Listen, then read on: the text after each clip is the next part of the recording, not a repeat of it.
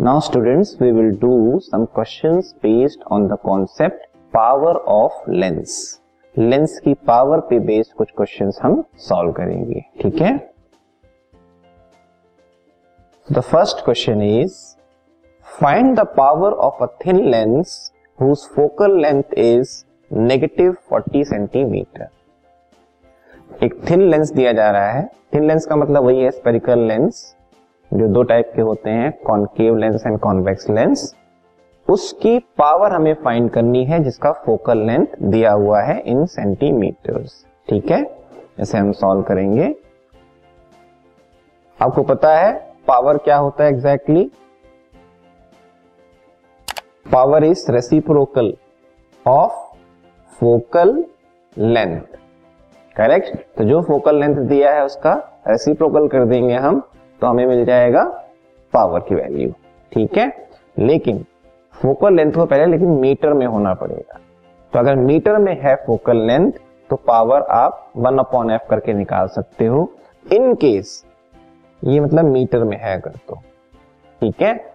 लेकिन अगर सेंटीमीटर में है तो उसके लिए आप डायरेक्टली ये भी कर सकते हो हंड्रेड अपॉन एफ़ या फिर सेंटीमीटर जो दिया है, उसको पहले मीटर में कन्वर्ट करो एंड देन फिर पावर की वैल्यू कैलकुलेट कर लो।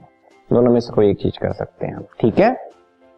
तो डायरेक्टली सेंटीमीटर की फॉर्म में हंड्रेड अपॉन एफ़ लिख के आपको वैल्यू सब्सटीट्यूट करनी है। कितना दिया है focal length 40 centimetre mean minus forty इसको हम सिंप्लीफाई करेंगे। तो ये आएगा zero cancel ten by four means five by two means two point five dioptre पता है ना आपको?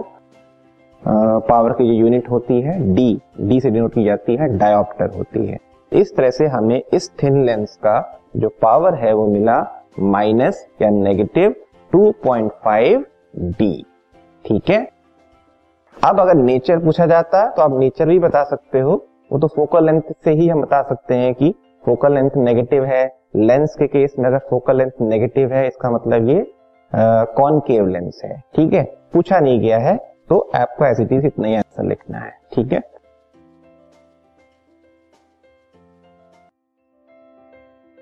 This podcast is brought you by Hubhopper Shiksha Abhiyan अगर आपको ये पॉडकास्ट पसंद आया तो प्लीज़ लाइक शेयर और सब्सक्राइब करें।